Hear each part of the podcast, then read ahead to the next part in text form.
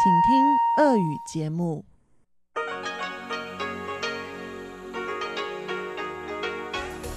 В эфире Международное радио Тайваня.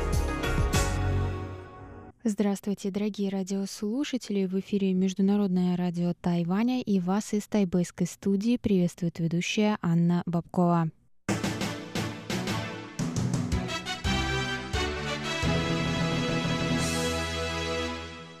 Сегодня среда, 1 апреля, и мы начинаем наше ежедневное вещание с выпуска новостей сегодняшнего дня, а затем вы, как всегда, прослушаете тематические передачи «Среды», цикл передач Марии Ли «Темная река», новости экономики с Андреем Солодовым, а также повтор передачи прошлой недели «Звуки города» с Валерией Гемрановой и Иваном Юмином. Я вам также напоминаю, что вы можете слушать нас на коротких волнах на следующих частотах 5900 кГц с 17 до 17.30 UTC и на частоте 9490 кГц с 11 до 12 UTC. И, как всегда, заходите на наш сайт по адресу ru.rti.org.tw. Там вы можете в любое время читать последние новости Тайваня и слушать ваши любимые передачи. А теперь давайте к новостям.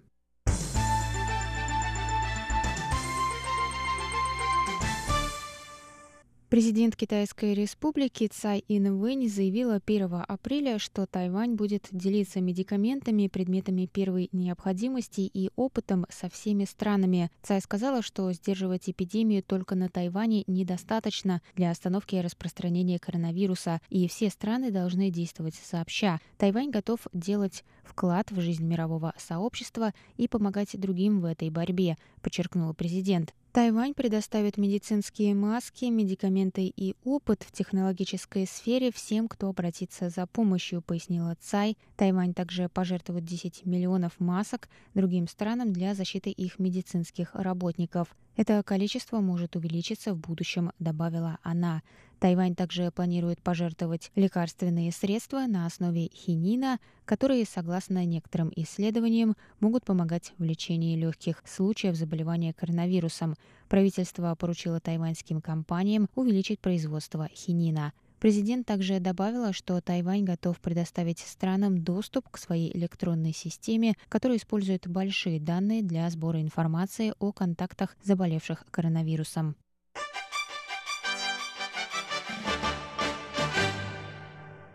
Президент Китайской республики Цай Инвэнь опубликовала 31 марта пост на своей страничке в Фейсбуке, в котором напомнила о возможной ответственности за шутки про коронавирус 1 апреля.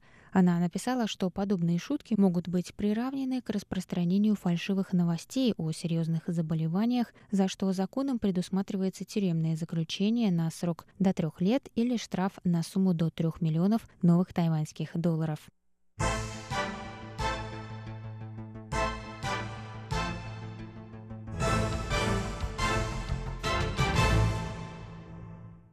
Центральный противоэпидемический командный пункт сообщил 1 апреля о семи новых случаях коронавируса, все из которых завозные, то есть заражение произошло не на территории Тайваня.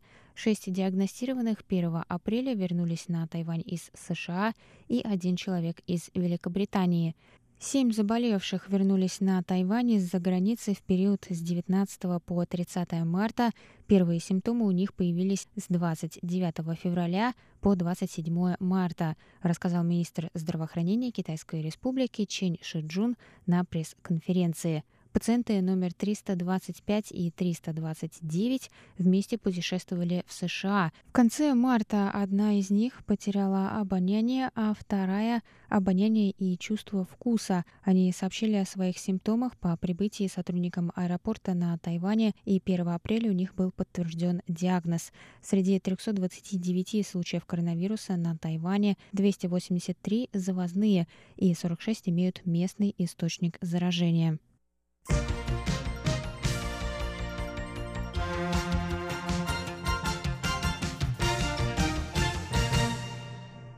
Все пассажиры железнодорожного и межгородского автобусного сообщения обязаны с 1 апреля быть в масках, сообщил 31 марта министр транспорта и коммуникаций Китайской республики Лин Цзялун. Меры по сдерживанию распространения коронавируса на острове были усилены в свете приближения праздничных выходных по случаю Дня поминовения усопших, который отметят со 2 по 5 апреля – на 12 станциях высокоскоростной железной дороги, 239 станциях Тайваньской железной дороги и в 1298 почтовых отделениях, а также аэропортах, автовокзалах и автомагистралях будут измерять температуру тела. Если бесконтактный градусник больше одного раза выявит температуру выше 37,5 градусов или 38 в случае измерения ушной температуры, то этот человек не будет допущен в помещение или транспорт, рассказали в ведомстве.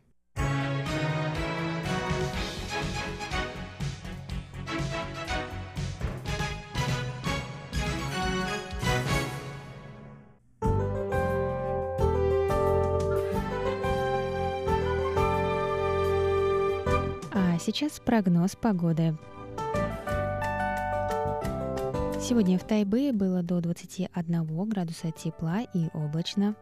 Завтра в Тайбэе ожидается до 21 градуса тепла, возможны дожди. В Тайджуне завтра до 27 градусов тепла, возможны дожди. И на юге острова в городе Гаусюне также до 27 градусов тепла, солнечно с переменной облачностью.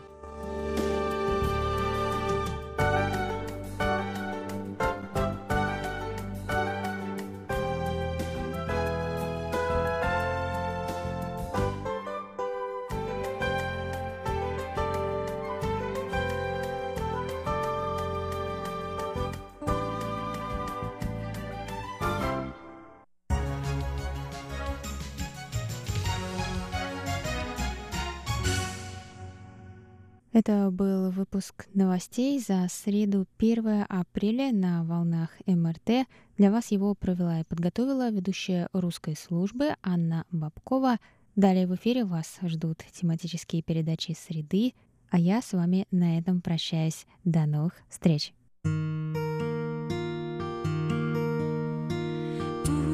无限的爱向全世界传开。 关怀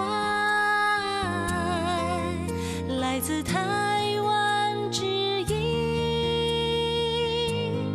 RTI。В эфире Международное радио Тайваня.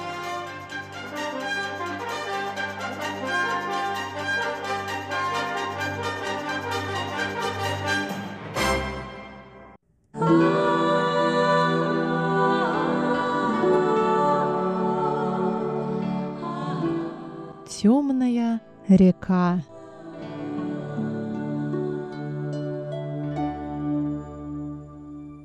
У микрофона Мария Ли. Здравствуйте, уважаемые друзья! Сегодня я предлагаю вашему вниманию заключительную передачу из цикла «Темная река». Этот цикл основан на одноименной книге, которая вышла в ноябре прошлого года в издательстве «Гиперион». Автор книги Пин Лу, который сейчас руководит Международным радио Тайваня. А саму книжку можно приобрести на сайте издательства Киперион. Ссылку вы найдете в описании к этой передаче. Я напоминаю вам, что временно я веду эту передачу вместо китаеведения «Устная история». И, соответственно, на нашем сайте «Темная река» фигурирует именно в этой рубрике. Итак, в завершении цикла я предлагаю вашему вниманию интервью с автором Пин Лу, которое мы с нею записали в сентябре прошлого года, в преддверии выхода нашей книжки.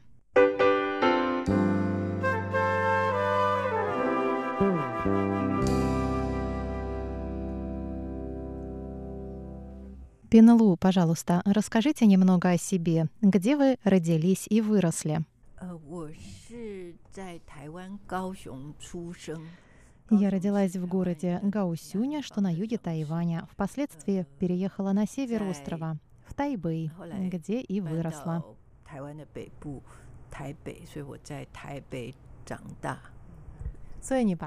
Вы считаете себя тайбэйцем? В общем, да. Но я по-прежнему люблю Гаусюн. Часто туда ездите? Когда выдается такая возможность, стараюсь. Когда вы начали испытывать интерес к литературе, читать, и когда у вас впервые возникло желание писать?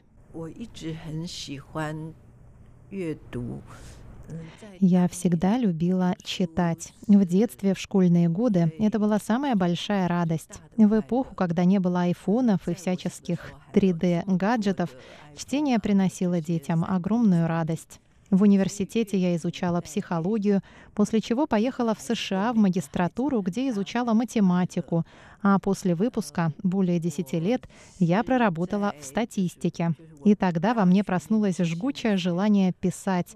Я поняла, что без этого не могу, и начала писать романы в свободное от работы время.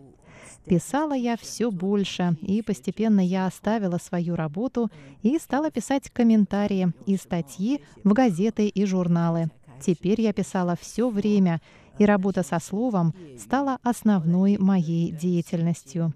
И вот уже более 30 лет я пишу книги, и ничто не приносит мне большей радости. Какие книги оказали на вас наибольшее влияние? 就一直都是一个很很喜欢读书的人，所以 я пламенный и внимательный читатель. В молодости я всей душой полюбила русскую литературу. Неизгладимое впечатление произвели на меня произведения Достоевского «Преступление и наказание», «Братья Карамазовы». Очень любила читать Толстого. Когда приехала в Америку, читала Набокова на английском. меня всегда интересовал русский мир. Конечно, я воспринимала его через перевод. Достоевского я читала в китайском переводе, и порой в нем попадались запутанные фразы. Читать его было сложно, но увлекательно. В годы учебы и работы в Америке я стала читать и английские переводы. Перевод — очень важная вещь. С его помощью любая литература становится доступна читателям всего мира. И даже при всех неизбежных потерях это настолько удивительно, что мы можем читать и понимать книги, написанные на других языках. Для читателя это бесценно иметь благодаря переводу доступ к мыслям автора, к его душе. 心里要说什么，要写什么. Ваше настоящее имя Лупин, а литературный псевдоним — перевертыш имени Пин Лу, что можно перевести как «ровный, спокойный путь». Как вы думаете, этот псевдоним стал отражением вашего писательского пути? Родители дали мне имя Лупин. Лу — это фамилия. Она записывается иероглифом, означающим «дорога», «путь». Пин — это мое имя. Его иероглиф означает «мирный», «гладкий», «безмятежный», «спокойный». Действительно, мой литературный псевдоним — это перевертыш имени и фамилия. Получается, они действительно образуют выражение «спокойный, мирный путь». Как-то я сказала в шутку, что проиграла пари, и мне пришлось поменять местами фамилию и имя. Выражение «пинлу» можно трактовать по-разному. В китайском языке один и тот же иероглиф может служить разными частями речи. Наиболее очевидный вариант — считать, что «пин» — это определение, прилагательное, а «лу» — определяемое им существительное. Но мне больше нравится версия, согласно которой «пин» — это глагол, сказуемое, и «пин-лу» означает «выравнивать свой путь». Получается активное действие, в котором есть динамика, импульс, сила. Такая трактовка мне очень по душе. Хотя в действительности все далеко не так романтично и не так грандиозно. Все дело лишь в том, что в Америке имя всегда ставится перед фамилией, и меня там все и всегда называли или просто Пин или Пин-Лу. Так оно и прижилось. Everybody call me Ping or Ping Lu，所以 that's 呃那是这个名字怎么来的 ？в предыдущих ваших книгах вы обращались к историческим личностям, таким как Сун Цин Лин, Сун Мэй Лин или знаменитостям вроде певицы Дэн Ли Дюнь. Почему вы решили повернуться к современным социальным проблемам, к преступлению, его главной героине и жертве? И почему в качестве основы для сюжета выбрали именно это нашумевшее дело – дело кафе «Мама Дзои»? Совершенно очевидно, что, услышав про это дело, я уже не могла о нем забыть. Этот сюжет словно впился в мое сердце и не хотел меня отпускать. Столько в нем было вопросов, на которые не было ответа. С моими предыдущими книгами было так же. Почему я решила написать про эту личность? Потому что мне надо было ответить на важные для себя вопросы. Потому что на поверхности мы не видим сущности. До нее нужно еще докопаться. И когда в голове постоянно крутится одна и та же тема, какой-то сюжет, какой-то характер, то я уже знаю по опыту. Это мой будущий роман. Каждый раз это происходит именно так, во всяком случае интуитивно. С точки зрения логики, вот уголовное дело и вот решение суда. Но осталось такое множество пробелов, которые никто не может заполнить. Такое количество вопросов, на которые никто так и не ответил. Ответов я не нашла ни в сообщениях и расследованиях прессы, ни в материалах суда, ни в словах подсудимой, нигде. Почему главная героиня, преступница, убила двоих человек? Какую цель она преследовала? Как и зачем она пошла на это? И это самый ключевой вопрос. В прессе я видела множество каких-то простейших умозаключений, но и они не давали мне ответа. И я подумала, что на этот вопрос я смогу ответить, только написав книгу.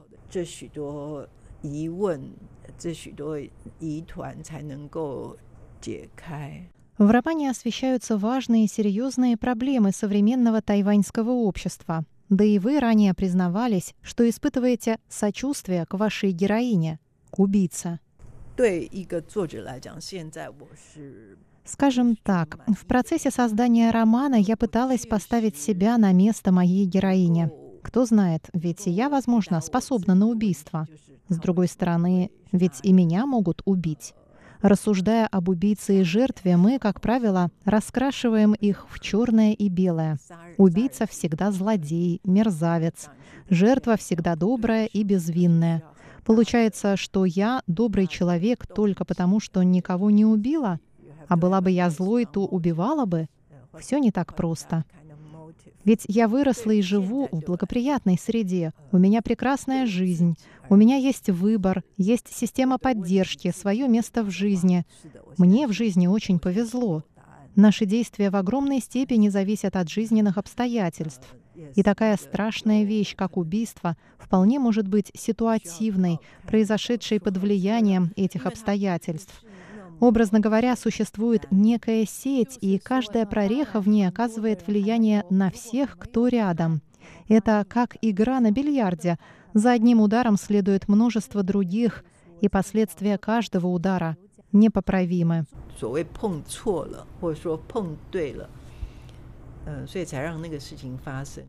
А если говорить об отраженных в романе сторонах жизни на Тайване, Какая из них, по-вашему, самая важная в сюжете? Самое важное, пожалуй, то, что во многих аспектах, включая наличие или отсутствие социальных лифтов, экономическое положение человека, его надежды на будущее, между вашим реальным положением и вашей идеальной ситуацией всегда пролегает некоторая дистанция. Вам кажется, вот вы что-то сделали и приблизились к цели. Неужели? Велика вероятность, что это всего лишь иллюзия. Это одна важная причина. Вторая, как героиня книги, вы стараетесь хранить в секрете определенные стороны вашей жизни, чтобы избежать позора, унижения, стыда. Что-то вы мечтаете стереть, словно ластиком из вашего прошлого, и вам кажется, что только после этого вы сможете начать новую жизнь. Но так как волшебного ластика у вас нет, а позоры и унижения никуда не делись, вы можете не выдержать и пойти на преступление. И снова, как в бильярде, один шар ударяет другой, вы видите, что ошиблись, но не можете просчитать последствия ваших действий, не знаете, какую цену придется за них заплатить. Неужели есть люди, которым на роду написано быть чудовищами? Конечно, нет.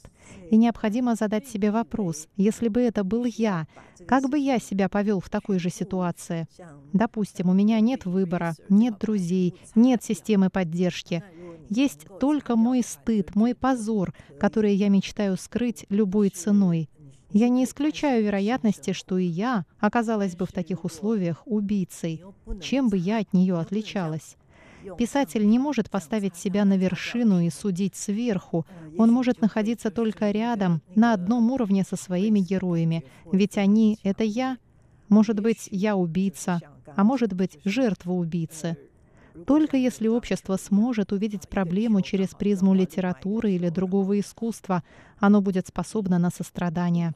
А если вы останетесь на своей вершине, то так и будете сверху судить, кто прав, кто виноват, а истины никакой не узрите.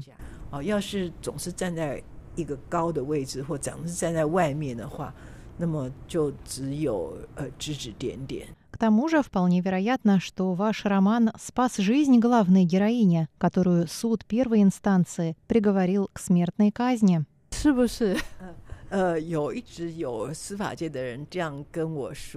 Сведущие люди, имеющие отношение к правосудию, говорили мне об этом. Конечно, они просто хотели меня порадовать, поддержать мою книгу, показать ее значимость.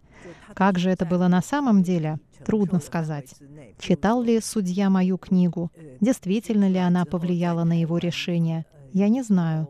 Думаю, никто не знает, почему в итоге суд поменял смертный приговор на пожизненное заключение. Но вот мои друзья считают, что судья книгу прочел. А так трудно сказать, какая тут связь. Все же наша судебная система очень отличается от западной. На Тайване судья никому ничего не обязан объяснять. Многие сравнивают темную реку с хладнокровным убийством Трумана Капоте. Однако «Хладнокровное убийство» — это документальный роман, журналистское расследование, а «Темная река» — художественное произведение, основанное на реальных событиях. Чего больше в вашем романе — фактов или вымысла? Э, в темной реке есть и правда, есть и вымысел. Да, это художественная проза, в отличие от документального романа Капота. Но все же и в романе Капота мы видим плоды его воображения. А мой роман — это художественный вымысел, в котором я использовала множество настоящих фактов. Поэтому я не стала бы так строго их разделять. И роман «Хладнокровное убийство» тоже заставляет нас задуматься, если бы убийцы оказались в других обстоятельствах, если бы один из них, тот, который хорошо рисовал, мог бы заниматься своим любимым делом, возможно, они не стали бы убийцами. В жизни столько вариантов развития сюжета. Какие-то события происходят закономерно, а какие-то совершенно случайно. И самое обидное — упустить момент, когда все могло бы пойти по другому пути, упустить эту драгоценную возможность. Мне показалось, что один персонаж в вашем романе описан с большой достоверностью. Это Фан, владелец кафе, прототипом которого стал совладелец Мама Цзой Люй Бинхун. В процессе работы над переводом я встречалась с ним, и он оказался именно таким, каким я представляла себе Фана. Вы отлично передали его характер. Я даже не была с ним знакома. Я познакомилась с ним уже после того, как вышла книга, и он написал мне в Фейсбуке, что прочел электронную версию, и что роман произвел на него большое впечатление. Ведь он хорошо знал и убийцу, и ее жертв, и он написал мне, что выбранная мною точка зрения очень похожа на его собственную. Как вы думаете, достиг ли роман «Темная река» своей главной цели? Я думаю, что достиг. У книги не может быть какой-то определенной цели, разве что дать пищу для размышлений, добиться более глубокого понимания. Книга может путешествовать на большие расстояния, Вот сейчас мы выпускаем «Темную реку» на русском языке, и для всего требуется время. Может быть, через 10 или 20 лет какой-нибудь читатель прочтет книгу в оригинале или в переводе, и она вдруг отзовется в его душе, и он проникнется пониманием и сочувствием. В этом и заключается миссия любого литературного произведения. В этом его главная сила. Может быть, книга как-то впишется в картину мира читателя, войдет в связь с его жизненным опытом, разрушит какие-то стереотипы, позволит по-новому взглянуть на вещи. Может, читатель вдруг обнаружит, что книга близка ему, может, неожиданно для себя и даже бессознательно он проникнется ее главным посылом. В этом и есть сила литературы. На что бы вы хотели обратить внимание русских читателей? Россия такая большая страна, а Тайвань такая маленькая. И все же у нас много общего, гораздо больше, чем нам кажется. Это относится и к социальным проблемам. Огромная разница между городом и деревней, колоссальный разрыв в уровне доходов, когда одни наслаждаются богатством, а другие еле выживают. Все, с чем пришлось столкнуться героине романа «Темная река», деревенской девушке, переселившейся на окраину большого города и пытавшейся заработать себе на пропитание. Конечно, у нас много точек соприкосновения, да и характеры наши не так уж сильно различаются. Я надеюсь, что моя книга в русском переводе найдет отклик в душе российского читателя, что читатель увидит, как наши действия и намерения меняются в зависимости от жизненных обстоятельств, что в процессе чтения вдруг возникнет этот волшебный момент сближения, и все разделяющие нас преграды будут разрушены благодаря общему восприятию искусства, общему пониманию текста. Искусство и литература не знают преград и не знают границ. Если читатель сможет проникнуть в мир, который описывает автор, поймать настроение его персонажей, почувствовать себя на стороне кого-то из героев, моя писательская мечта осуществится.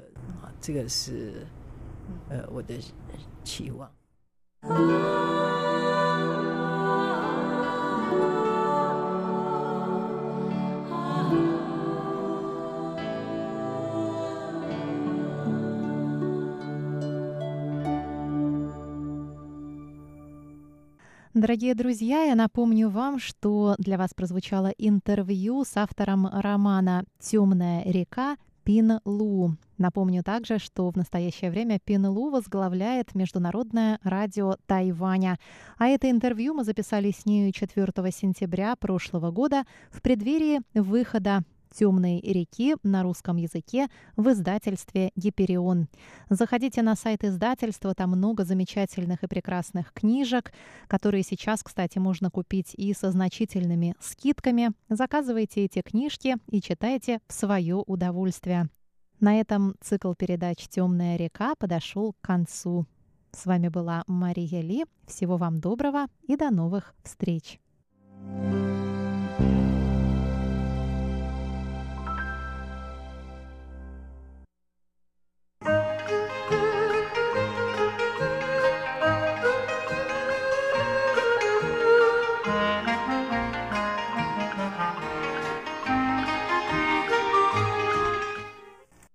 Здравствуйте, дорогие слушатели Международного радио Тайваня. В эфире еженедельная передача из рубрики «Новости экономики».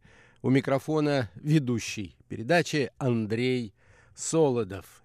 Сегодня, 1 апреля, прекратила действовать сделка ОПЕК+, плюс по сокращению добычи нефти – с момента объявления о том, что сделка, так сказать, приказала долго жить, нефтяные цены рухнули более чем вдвое.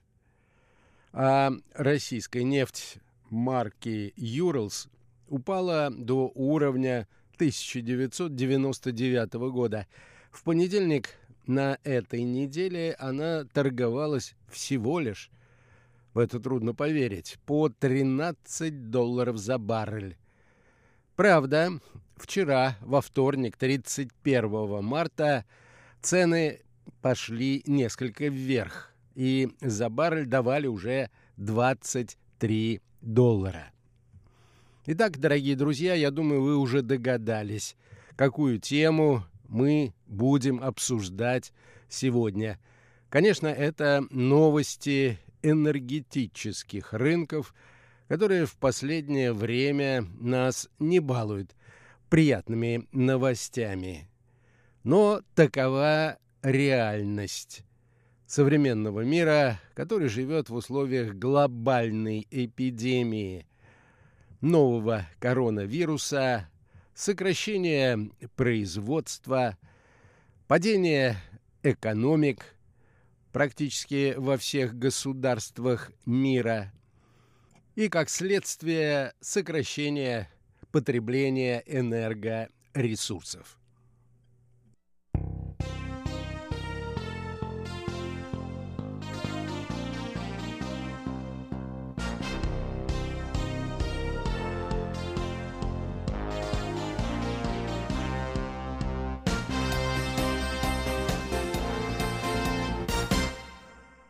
Сложившуюся ситуацию, разумеется, весьма оживленно обсуждают эксперты и аналитики энергетических рынков. Сегодня я хотел бы познакомить вас, дорогие друзья, с некоторыми из этих оценок. В частности, по заявлениям некоторых экспертов из Кувейта, Отсутствие положительных изменений в нынешней ситуации и последствия распространения коронавируса могут привести человечество к катастрофе. А цена на нефть, возможно, опустится ниже 10 долларов за баррель. А это значит, что многие государства, включая и супербогатые страны Персидского залива, ожидает, так сказать, нужда. Хотя совсем недавно никто даже и предположить не мог о том, что ситуация развернется в этом направлении. Как утверждают аналитики, пессимистический взгляд на последствия торговой войны между Китаем и Соединенными Штатами сформировался еще год назад – когда цена барреля нефти не поднималась выше 60 долларов. С началом распространения коронавируса в Китае, который является, напомню, крупнейшим экспортером потребительских товаров в мире и одновременно вторым самым крупным импортером нефти Ожидалось, что цена вряд ли упадет ниже 40 долларов. Страны надеялись на возможность компенсировать снижение потребления в Китае с помощью рынков других стран, а также продление соглашения ОПЕК+, по сокращению добычи нефти.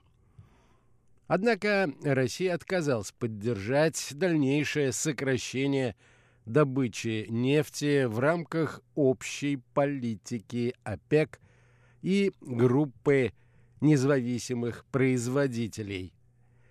Соглашение было заключено в 2017 году и продлено в 2018 и 2019 годах.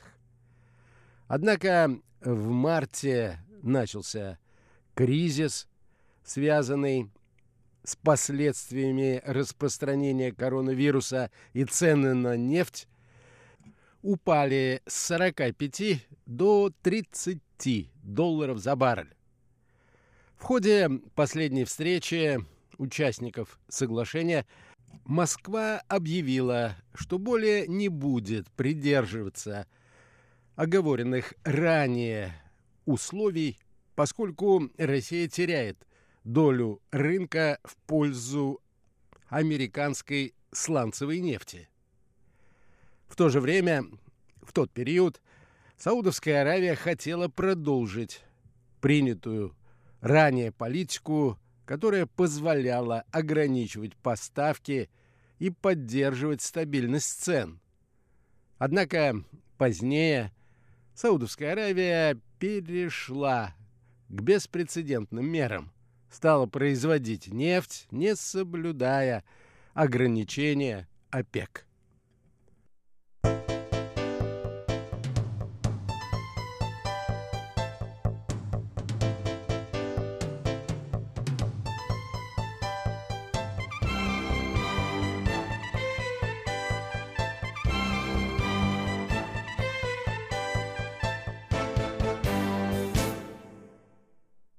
Итак, Саудовская Аравия объявила о немедленном увеличении добычи.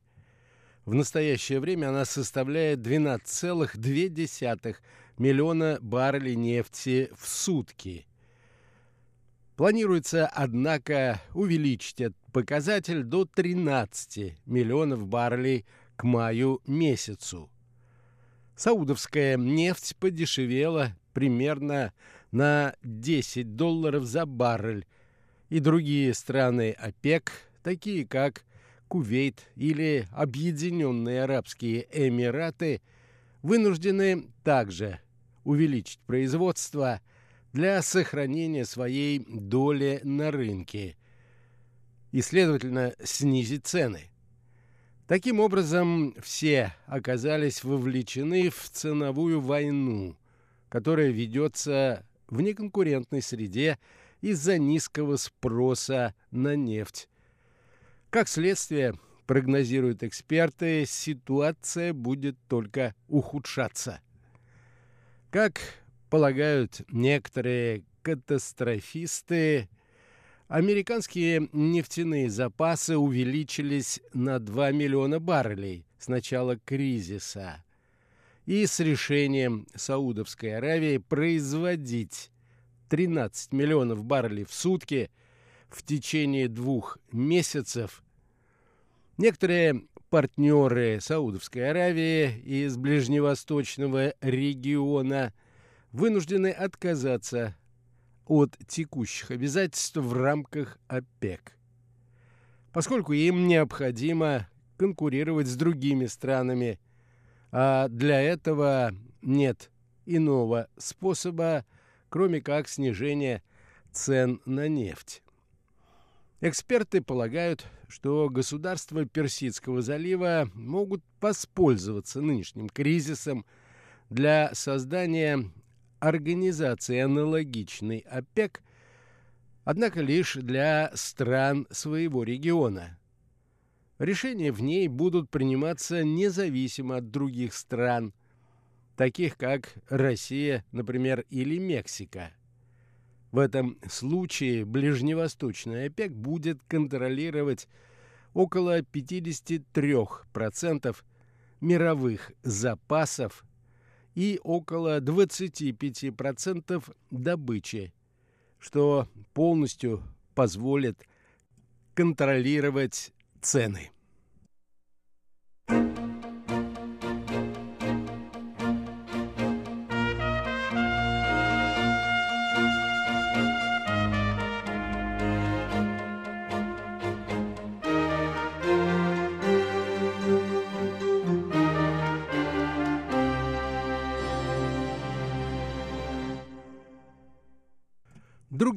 Экономисты обращают внимание на то, что значительное падение цен на нефть, на которую, между тем, приходится 65% объема мировой торговли, обусловило снижение цен на многие другие товары, что объясняет резкий обвал котировок на мировых биржах.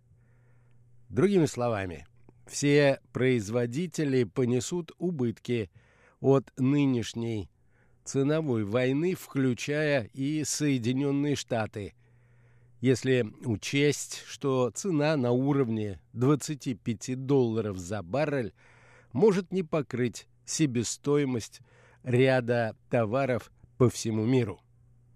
Как считают наблюдатели, в связи с тем, что на долю стран Персидского залива приходится 53% добычи ОПЕК, снижение цен окажет негативное влияние на государственные бюджеты стран этого региона, поскольку последние зависят от доходов от продажи нефти на 85-95%. Ярким примером является Кувейт в этой связи, чей бюджет на 2020-2021 годы, реализация которого начнется в этом месяце, составлен на основе ориентировочной цены в 55 долларов за баррель. Предполагалось, что доходы казны в Кувейте должны были составить 16,5 миллиардов динаров. Однако в связи с падением нефтяных котировок дефицит бюджета в этом государстве может составить около 9 миллиардов динаров. При расчете доходов, исходя из цены 25 долларов за баррель нефти и при условии сохранения текущих цен в течение нового финансового года, бюджет этого государства получит лишь 7,5 миллиардов динаров, то есть на 55% меньше по сравнению с первоначальными оценками – и покроет лишь около 45% предполагаемых расходов, в то время как общий дефицит бюджета составит 18 миллиардов динаров. В результате кризиса обменный курс доллара по отношению к кувейскому динару значительно вырос. И это тоже будет способствовать дефициту расходной части бюджета. Катастрофисты из числа экспертов предупреждают, что страны, члены ОПЕК, ожидает настоящая финансовая катастрофа, так как оптимальная цена на нефть для поддержания государственных расходов в большинстве этих государств составляет от 90 до 95 долларов. В Кувейте, например, это 83 доллара, в Саудовской Аравии 95 долларов, в Ираке около 120, а в Иране и Нигерии более 150 долларов за баррель. Таким образом, все эти государства должны будут задействовать резервы и воспользоваться внешними займами для исправления ситуации.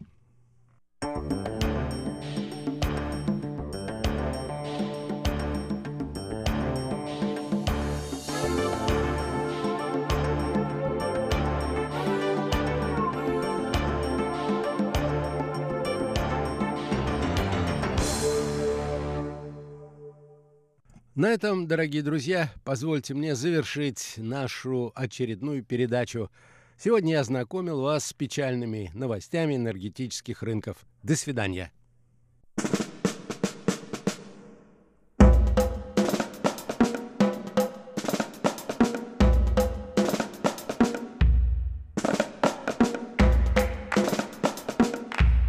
Здравствуйте, дорогие друзья! Вы слушаете Международное радио Тайваня. Из тайбэйской студии вас приветствует Валерия Гемранова и Иван Юмин. А это значит, что пришло время для нашей и, надеемся, что вашей самой любимой передачи «Звуки города». Дорогие друзья, если вы помните, на прошлой неделе мы с Иваном начали рассказ о тайбейском ресторане, где можно не только пообедать или поужинать, но также и поиграть с котами. Что ж, сегодня мы продолжим и завершим начатую тему. Оставайтесь с нами.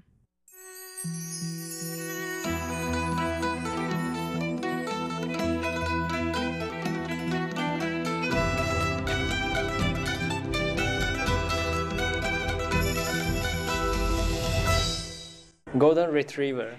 А, золотой ретривер ты имеешь в виду? Да, вот это четыре собаки. Ого, а где они сейчас, Вань? Конечно, некоторые из них уже ушли из жизни, а некоторые мы переехали и мы подарили э, друзьям. Они сейчас хорошо живут на востоке Тайваня.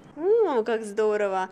У них, наверное, огромные просторы для бега, для соревнований, я не знаю, для игры, потому что для собак это очень важно. Да, они живут сейчас в Тайдоне, сразу Тихий океан и горы. Я завидую твоим собакам, Ваня, правда. А, слушай, хорошо, но а, эти собаки не жили у тебя дома. А как ты относишься к домашним питомцам, живущим в квартирах? Ты имеешь в виду собак и собаки и кошки? А вообще домашних питомцев, то есть собаки, кошки, черепашки, рыбки, птички и т.д. и т.п. У кого-то даже тигры живут дома. Вот как ты относишься к такому? Я отношусь к этому положительно. Даже к тиграм дома? Ну, к тиграм это только в России, даже, да, даже еще медведь я видел. А, ну нет, на самом-то деле я смотрела недавно передачу BBC, если не ошибаюсь, и там рассказывали о том, как на Ближнем Востоке, по-моему, в Саудовской Аравии, если не ошибаюсь, популярность набирают гепарды. Приобретают их, выкупают на черном рынке. И, в общем, их используют для постов в Инстаграм, для постов на, для каких-то в общем, блогеры, влогеры используют их, и богатые ребята, которые mm-hmm. хотят грубо говоря, попонтоваться, которые хотят показать свой статус и говорить, вот у меня есть гепард, и потом через несколько месяцев они просто оказываются на улице. Вот, поэтому я говорю, что это не только в России тигры и медведи живут, это на самом деле есть такие люди, которые хотят одомашнить диких животных, тех животных, которые никаким образом не приспособлены для жизни в ограниченном пространстве, особенно не приспособлены быть одомашненными. Вот. Но мы сейчас с тобой говорим о просто о домашних питомцах, да, не о диких. Как ты к этому относишься?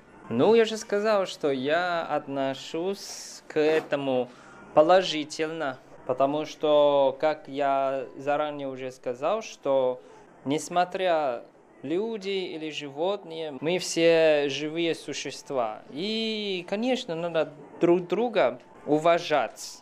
Так что я бы завел, э, как раньше, не только собаку, а можно еще кошки, птицы тоже можно я бы хотел заводить попугай и научиться его разным языкам.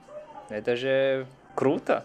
Да, ну я очень сильно люблю животных, разных животных абсолютно. И раньше я думала, что заводить себе, допустим, даже того же попугая очень классно. Дома обязательно должна быть собака. Пока я не поняла, что для большого пса очень тяжело жить в замкнутом пространстве, там в квартире, потому ну, что да. ей нужно пространство для, для того, чтобы играть, бегать, прыгать, для того, чтобы... гулять. Да, и тратить вот эту энергию. И поэтому я считаю, что как бы для маленьких собак, наверное, и кошек э, жизнь в квартире, она более или менее приемлема. Но если заводить большую собаку, у тебя должен быть дом, у тебя должен быть двор, а, для того, чтобы у собаки было пространство. Вот, потому что иначе я просто считаю это издевательство над собакой. И, допустим, попугайчики, а, я очень сильно люблю птиц, и очень я просто в восторге от попугаев. У меня даже были в свое время канарейки, у меня был в свое время попугай, и для меня на тот момент не было ничего странного. То есть, как бы это же домашние животные. Они были созданы для того, чтобы быть дома, чтобы их кормили, холли и лелеяли дома. Но пока я не поняла одну простую вещь, что это все дикие птицы, они должны быть на воле, и как бы садить птицу в клетку, как бы ты себя чувствовала, если бы тебя посадили в клетку и кормили там сухим кормом, да, и давали тебе воду периодически. Да тебе было бы плохо. Вот, поэтому я считаю, что, наверное, все-таки, если заводить, заводите себе кошечек, собачек, черепашек, может быть, даже можно. Но опять-таки черепашки, я думаю, все-таки им лучше на воле, чем дома. Потому что я слышала много разных трагичных историй, о том, как черепашки а, куда-то залазили, и месяцами их не могли найти, и бедная черепашка не ела, не пила. Вот, поэтому я все-таки считаю, что кошки, собаки, наверное, их можно заводить, а вот всех остальных я бы, наверное, не стала.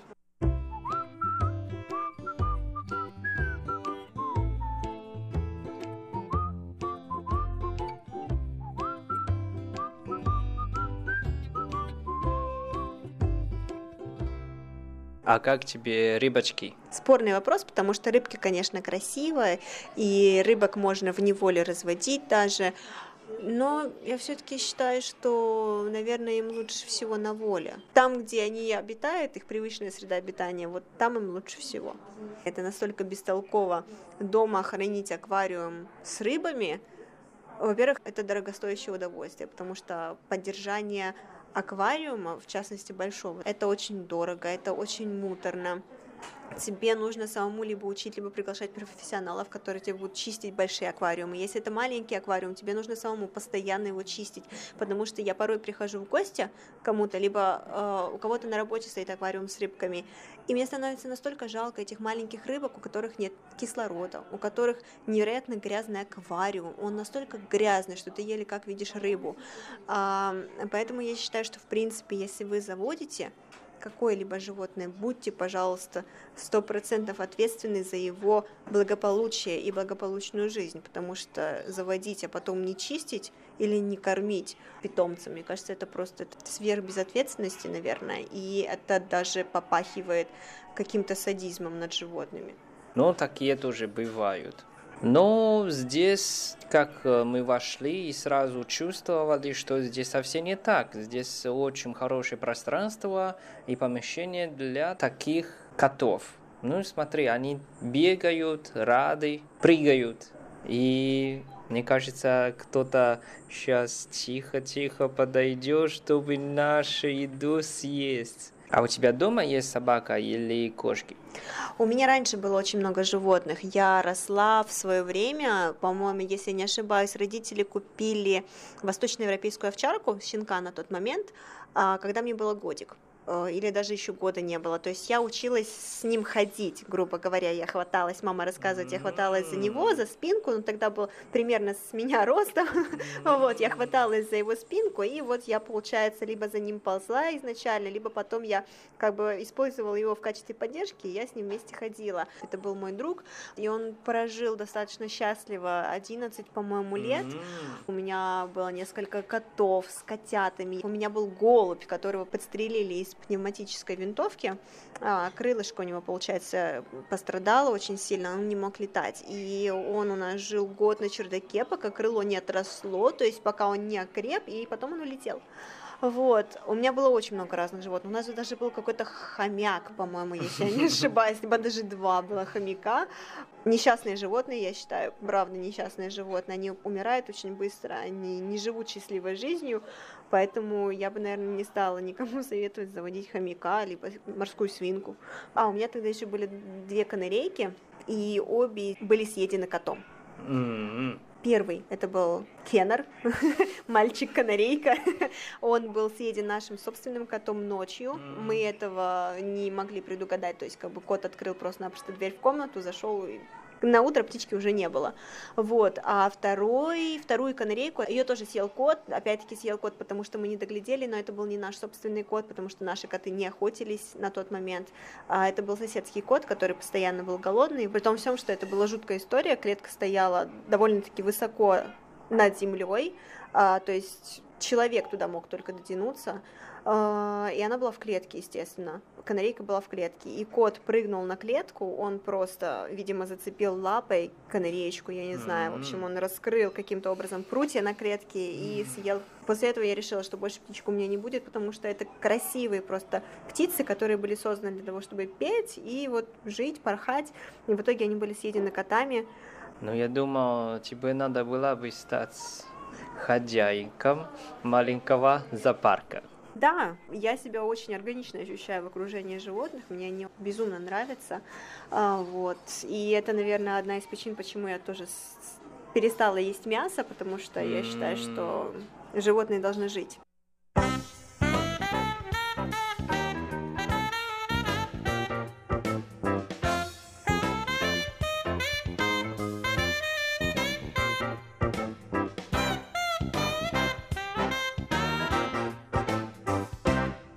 Ой, Ванюш, слушай, время-то у нас подходит к концу, смотри, так за играми с животными, и время пролетело незаметно. Ну да, как я тебе сказал, что у нас только а, два часа, и правда, время так быстро полетело, я тоже не заметил, заигрался с кошками. Да, ну что, Ванюш, а, я благодарна тебе за такую невероятную загадку. Было, правда, очень вкусно, было очень интересно и очень весело.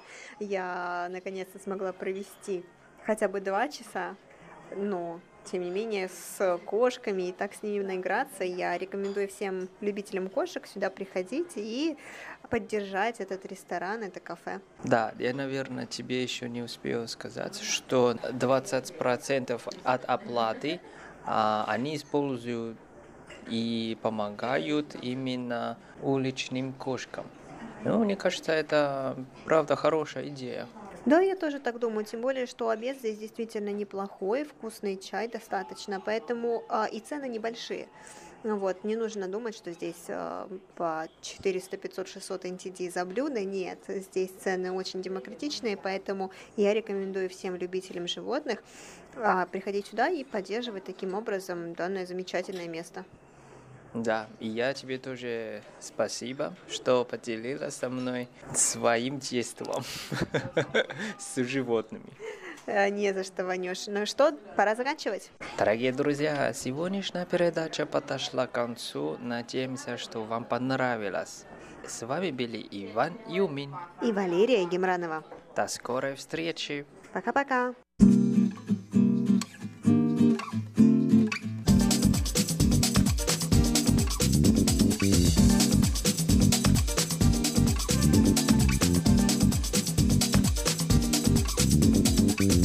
Дорогие друзья, нам очень интересно, что же вы думаете. Стоит ли заводить домашних животных? И какие это должны быть животные? Как вы относитесь к домашниванию диких животных и содержанию их в качестве домашних? Есть ли у вас в городе подобные заведения, где вы можете не только пообедать или поужинать, но также и поиграть с котами или собаками, а возможно другими животными? А также стоит ли поддерживать подобные заведения? Нам также интересны ваши истории. Поделитесь с нами, в каком возрасте вы завели первого домашнего питомца, были ли у вас домашние питомцы и как изменилась ваша жизнь после появления в ней четвероногого друга. Мы ждем ваших ответов с нетерпением. Пишите нам, будем очень рады их прочитать. Пока-пока! 伤痕